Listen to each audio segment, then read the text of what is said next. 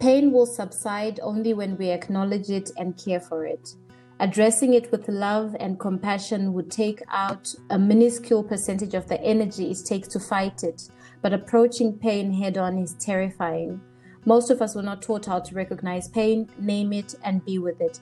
Our families and culture believe that the vulnerability that it takes to acknowledge pain was weakness. So we were taught anger, rage, and denial instead.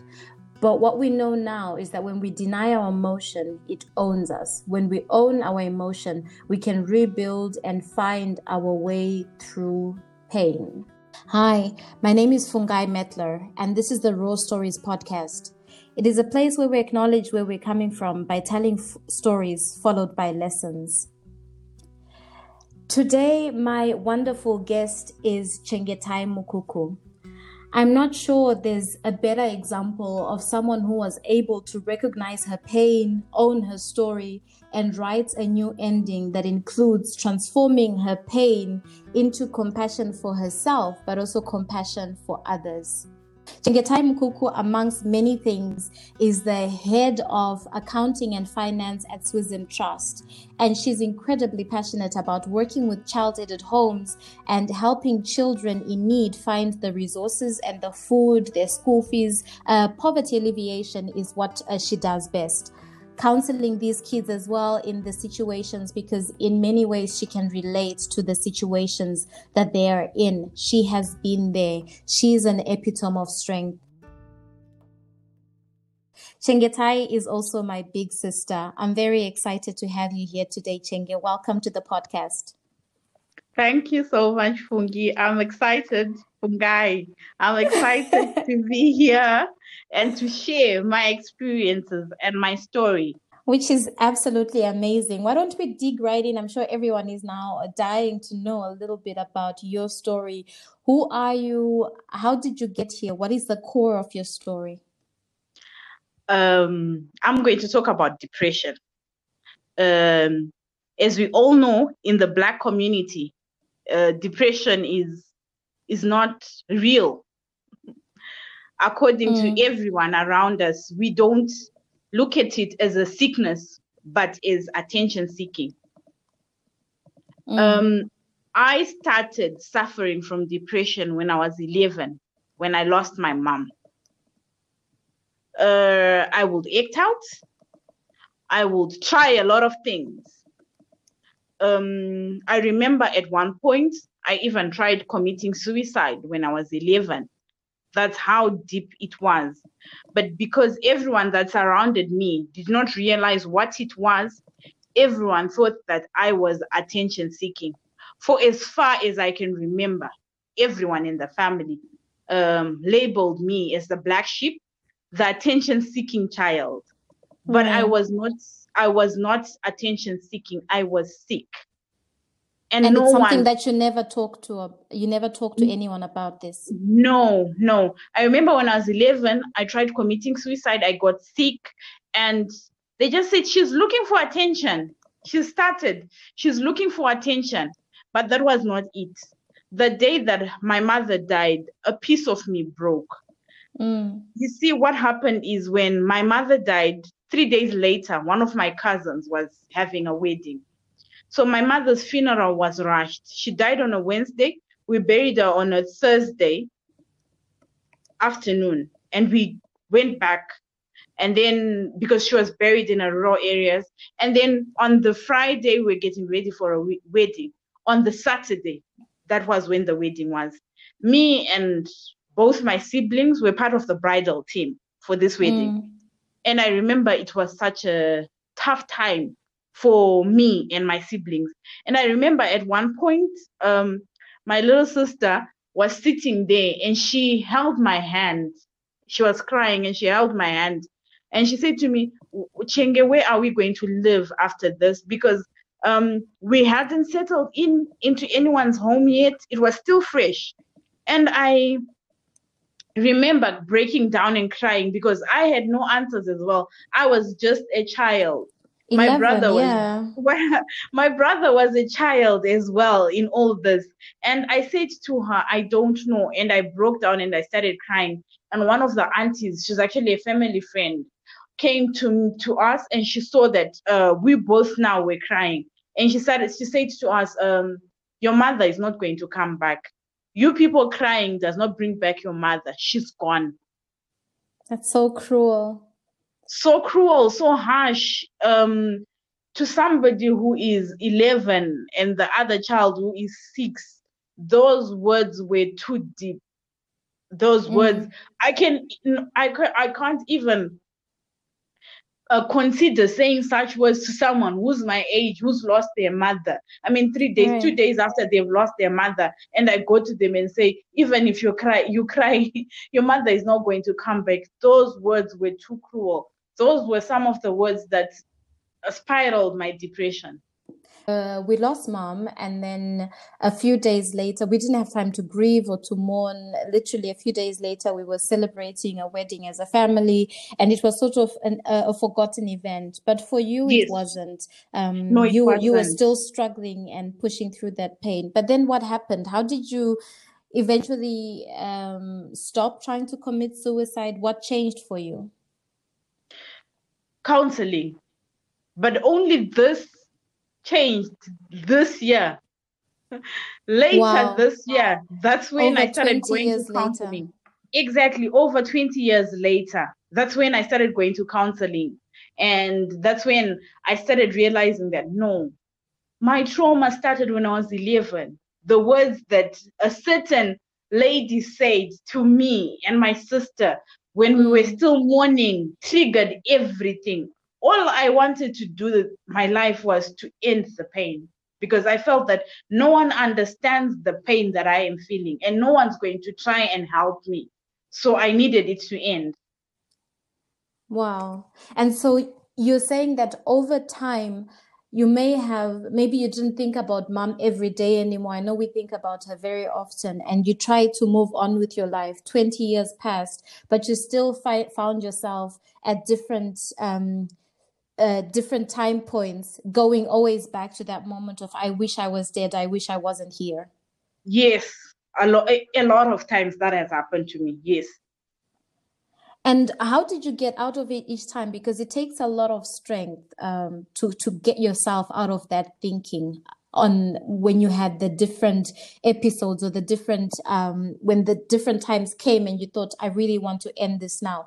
And i'm asking because if there's someone that's listening today that has been at that place and they're saying i want to end it today. I want to end it tomorrow. What kind of strength did you go into that kept you living? Um, for me i cannot say i did this to uh, stop it to stop my mind from thinking that. I remember uh, my last serious attempt was um, when I was 22, 23, I think, when I took a bunch of tablets. And I was put in ICU. It was a bad, it was a really, really bad time for me. Um, and when I got up and I was in hospital, I'm looking at my surroundings, my brothers crying, my sisters crying. That for me was painful but um, people around me will say to me, Don't you appreciate? You've got a roof over your head, you, have got food on your table. Don't you mm. appreciate? It's not that I didn't appreciate, but I was sick, and people failed to realize that, that no, she needs more than food. I needed counseling. And no right. one stepped up to to see that even I myself did not see that. At some point, I started thinking that maybe I'm not normal. Why do I keep doing this? It's only this year that I reached out to you and I told you that yeah. I am struggling with depression. Not that you are not appreciating that. Oh, no. I've got a job. Oh, I've got this. Oh, I've, no. It's depression is beyond that. That's so it's strong. beyond that. Yeah. Sometimes you can't. You fail to get out of bed and sometimes mm. you are in a very good mood and sometimes you you there's always the highs and the lows but i'm finding my healing wow. And so um, what gave you the courage to to to message and say? Because I remember a couple of months back, you messaged to say, "Fufu, I'm struggling and I need help," and that's when we immediately started to look for a counselor that you could speak to. Um, because for me, it was the first time that you actually told me that you were struggling with this, and I really appreciated it um, because it really made me realize we needed to get you the support. And I'm so glad that you're having these conversations with a counselor and you're going through your process. But what gave you the courage to speak out? What gave me the courage was that I was laying in bed one day and I just wanted it all to end. And something, I don't know, God, I think, uh, spoke to me in my heart and said, Talk to someone. I remember going through my contacts saying, Who can I talk to that won't judge me and put me in a box? I don't want to be put mm. in a mm. box. And I don't want people to say, Don't you appreciate the life that you have? I do. But it's beyond that. So, amongst all my contacts, you were the only one that I felt that you and Ursula I could talk to mm-hmm. and explain what I was going through, and I would be able to get help without feeling judged. Without feeling judged. Right. So, if you would say um, for someone that's struggling through something like this, one key is to build strong relationships around them and people that they can reach out to when they're struggling. Yes. Well, this is very, it's very interesting because I think for the most part, right, um, I know at least in Switzerland and I think also in Zimbabwe, you'd often hear that this person has passed on, they committed suicide, and everyone's always every single time everybody stops and says what? Why? How how? They look so happy. They seem so happy. Their life was in order. You would never know right? And i think for the most part many of us don't get the chance to speak to someone that has struggled in the way that you have with depression and thoughts of hurting yourself um, and so it's amazing that you feel uh, strong enough to open up and to share your experiences. I know this can't be easy, uh, but I do appreciate you opening up. And I really hope that someone else can find their own strength through hearing your story. Yeah, I do. I do. And I hope that people are not scared to approach me whenever they. I'm still in the process of healing. I'm not yet there. Mm. Mm-hmm. But I can help. I can help anyone that needs an ear to listen to because I, I've been there myself. And I know it's not an easy journey. Wow, that's amazing. That's a very generous offer. So you're saying anyone that's struggling through, come, let's hold hands and let's do this together. Yes. Would you tell us a little bit about how you've overcome you know in your life because i know the sides of your story i know how you took your education into your own hands way over 25 and decided you wanted to build your career all the same would you tell us a little bit about that and how it has brought you where you are today i just got up one day different and i decided um, i needed to make something of myself mm. i needed to further my education, try and do something. And I started with my O level at 20, 20 24. I wow. wrote, I passed, and then I started doing ACCA from the foundation level. I proceeded to the diploma level. And um, I keep going. I keep going. Now I've taken a break a little bit to focus on my work but when next year starts, I'm gonna keep pushing. I'm gonna keep yeah. pushing. Yeah. That's amazing. And above your accounting degree, you're also doing a leadership training. Yes, I'm doing a leadership training with Sally's Institute of Women. And it's been amazing. It's been awesome. What are some of the learnings that you've um, gathered from there that you'd like to share? oh, I've gathered quite a bit. I have learned that um, it takes a group to work. You don't just do it alone. yeah, yeah. It, it takes a group and it takes trust. And once trust is lost, that is it. Um, yeah. We need support from others. um, uh, you you cannot build a mountain on your own. And you need a mentor in your life. You can't just say i'm going to do this on my own. Look for mentors. Uh, find out how they got where they wanna where they are at the moment. Especially Right. if you want to to go in a certain way if you want to learn in a certain way. Look for a mentor ask them how they got where they are. And when you find out how they got let them uh, train you.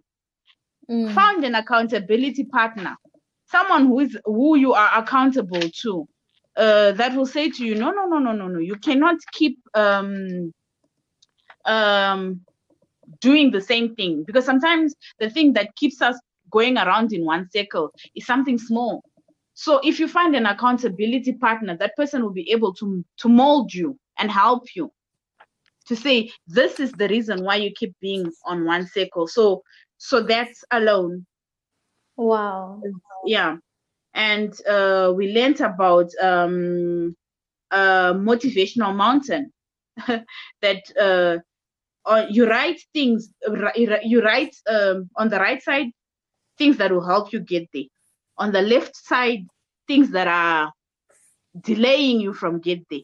And then on the top of the mountain you write what you want to to achieve. So That's that's impressive. been yeah that has been helping me a lot in the sense that um uh i know on my right side i put uh god i put ursula and i put fungai say these are the people that i know well and god that will help me get to where i'm going. And on the left side i put things that i know that um delay me. My weaknesses my personal weaknesses. I put them there. And one of my weaknesses is uh, thinking that happiness is in the next level. Hmm. I, I i i suffer from that a lot to say i think i'll be happy when i buy a car then when you buy the car what's next you start thinking okay i think i'll be happy when i when i um achieve this and when you achieve it you yeah. are, i always forget to celebrate the moment so Wow. This is impressive. so in this you always have to make sure that i personally have to make sure that i celebrate the moment and it's helping me with my depression to say okay chenge i've got a self-reflection notebook that i have that i write thing to say okay chenge you achieved this. You should celebrate this. And sometimes celebration doesn't mean opening a bottle of wine all the time. Sometimes celebration means playing playing your favorite song and dancing. And that's just what i do.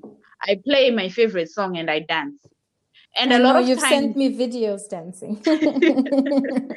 and a lot of times uh, people uh, i always post on my statuses whenever i feel that i'm dressed too good i need to take a video of myself i don't take pictures only i take videos of myself and I do that, and people don't always understand.